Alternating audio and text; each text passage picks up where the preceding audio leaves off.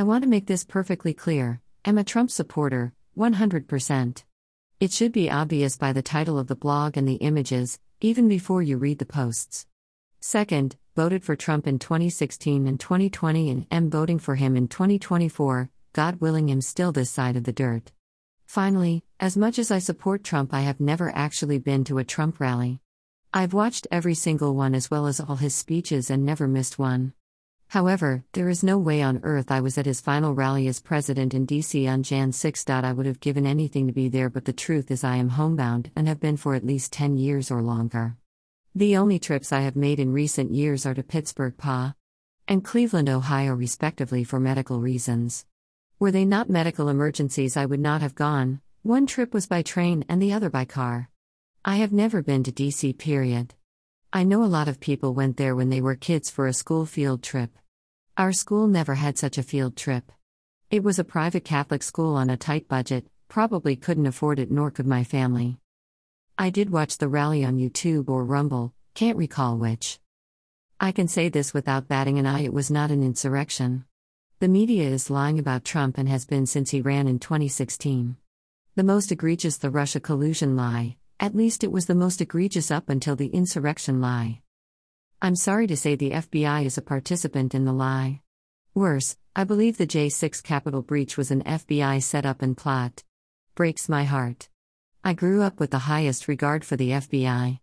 They had such a reputation for being a patriotic, law abiding agency admired by everyone. I can't believe they have sunk to the level they have and now they're terrorizing private citizens who support Trump.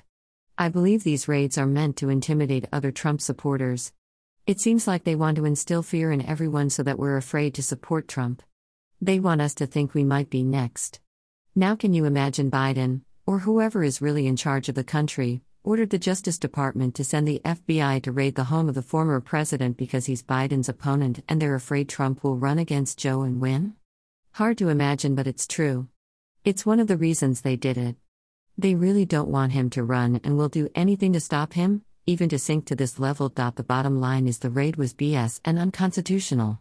Don't they swear an oath to protect and defend the Constitution, not violate it? I'm sorry as anyone that the FBI has come to this. I don't condone violence though. It's the worst political tool there is and rarely has a good outcome. We don't need to go there. We have the ballot box and we need to mobilize in numbers so huge that fraud won't matter and it will send a clear message to this lawless administration. The left is trying to push us into violence. We aren't going to take the bait. Sure, there are nut jobs in the general population, but one guy is different than one hundreds or thousands taking to the streets on behalf of anyone. Trump has never called for violence. Overly, covertly, or as much as implying we resort to violence, aka dog whistle. Never.